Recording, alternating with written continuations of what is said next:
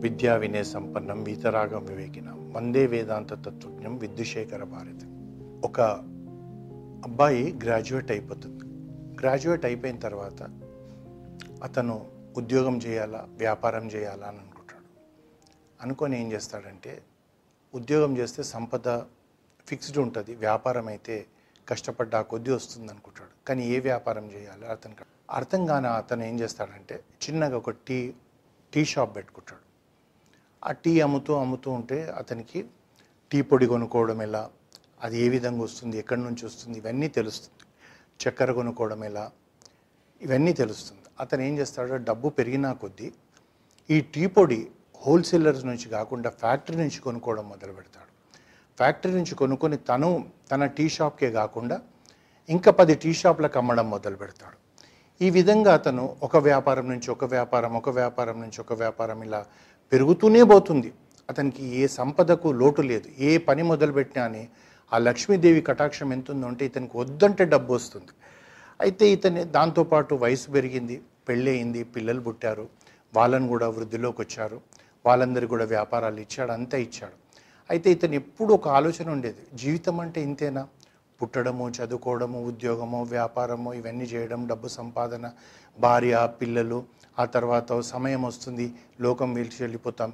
ఇంతేనా ఇంతేనా అనుకుంటూ ఉన్న ఆ సమయంలో ఏంటంటే అతనికి అశాంతి మొదలవుతుంది.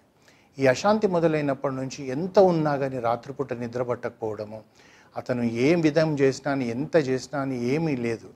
ఆ ఈ విధంగా ఉండుంటే సమయంలో ఒకసారి ఏమవుతుందంటే అతను కొద్దిగా మార్పు వస్తుందేమని చెప్పి తను చిన్నప్పుడు ఉన్న ఊరికి ఆ ఊరికి వెళ్తాడు.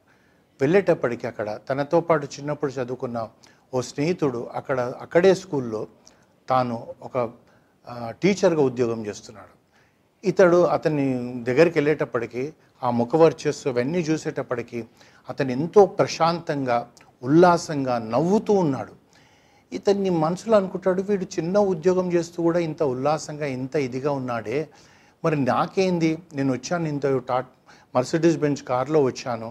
ఇంత సంపద ఉంది నాకింత ఉల్లాసంగా ఎందుకు ఉండలేకపోతున్నానని చెప్పి అనుకొని ఆ స్నేహితుడి దగ్గర ఉంటే స్నేహితుడు అంటారు ఉండరా రెండు రోజులు జీవితాంతం చాలా కష్టపడ్డావు అనేటప్పుడు ఇతని మనసులో కూడా మార్పు కొరకు ఉండాలనుకుంటున్నాడు ఉన్నాడు.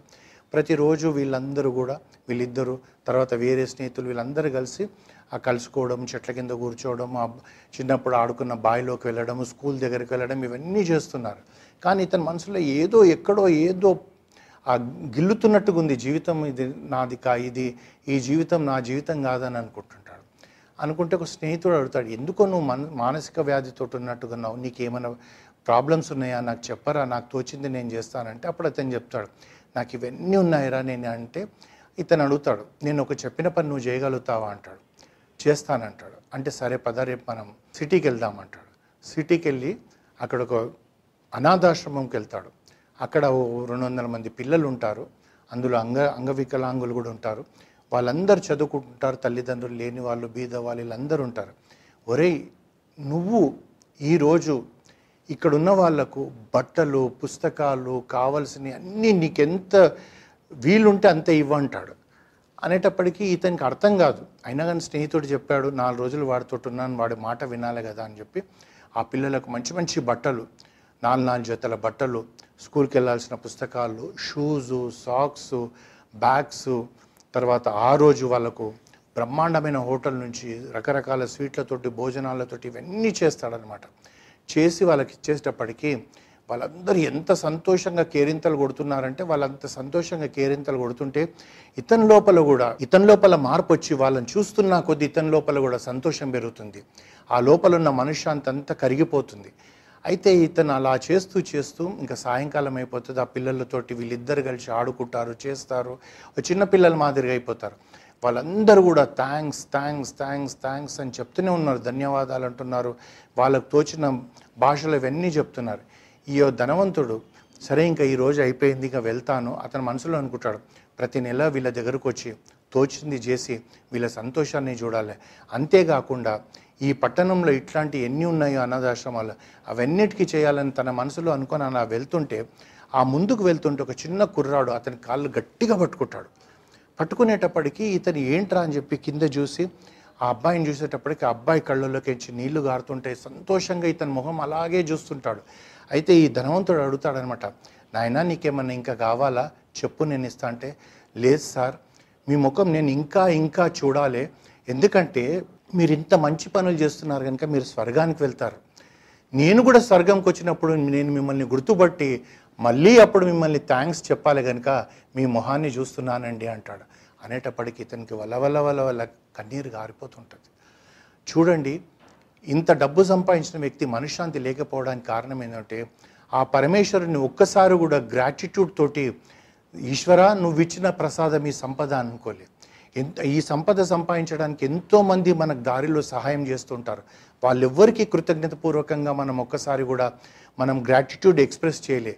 ఆ ఈ పిల్లవాడు ఏమంటున్నాడు? స్వర్గంలో మళ్ళీ మిమ్మల్ని చూసి ఇంకొకసారి మీకు కృతజ్ఞత చెప్తాను సార్. మీ మొహాన్ని నన్ను చూడనీయండి అని కాళ్ళు గట్టిగా పట్టుకున్నాడు. అంటే స్వర్గంలోకి మనం వెళ్ళిన అక్కడ కూడా మనకు సహాయం చేసిన వాళ్ళ గురు కనబడితే మీ సహాయం వల్లనే ఈ జన్మలో నేను ఇంత పైకి ఎదగగలిగానని చెప్పి మనం చెప్తే ఈ యొక్క గుణం మన లోపల పెంచుకుంటే ఆ రామచంద్రమూర్తి ఏ విధంగానైతే కృతజ్ఞత అనేది ఒక గొప్ప గుణం ఉండనో అది మనలో పెంపొందించుకుంటే మనము కూడా రాముడంతటి వాళ్ళమవుతాం ఎందుకంటే చేసిన సహాయాన్ని మర్చిపోవడమే ఈ రోజులలో ఉన్న ఒక పెద్ద గుణంగా అందరు భావిస్తున్నారు. ఎందుకంటే ఒకరికి చేసిన తర్వాత సాయం చేసిన తర్వాత థ్యాంక్స్ చెప్తే చిన్నవాళ్ళం అవుతున్నాం అనుకుంటున్నారు. వాళ్ళని కాంప్లిమెంట్ చేస్తే చిన్నవాళ్ళం అవుతున్నాం అనుకుంటున్నాం. అలా కాకుండా మనకి ఎవరైనా సరే మనం దారిలో పోతున్నాం. దారిలో పోతుంటే ఆ దారి మనకు తెలియకపోతే ఒకరిని అడుగుతాం. ఏమండి ఇక్కడ పంచగుట్ట ఎలా వెళ్ళాలి అతను ఇలా దోవ చూపెడతాడు. థ్యాంక్స్ అండి. మీరు చెప్పడం వల్ల నేను సులువుగా వెళ్ళగలుగుతున్నాను అనాలి అంతేగాని అతను చెప్పాడు కదా అని మనం వెళ్ళిపోయామనుకోండి అది కృతజ్ఞుడలమైతాం కానీ కృతజ్ఞత అనేది మనకు ఉండదు ఈ పిల్లవాడిలో ఉన్న గుణం మనం పెంపొందించుకుంటే ఎంతో గొప్ప గుణం మనకు వచ్చినట్టుగా ఈశ్వరుడు భావిస్తాడు. హరిహోం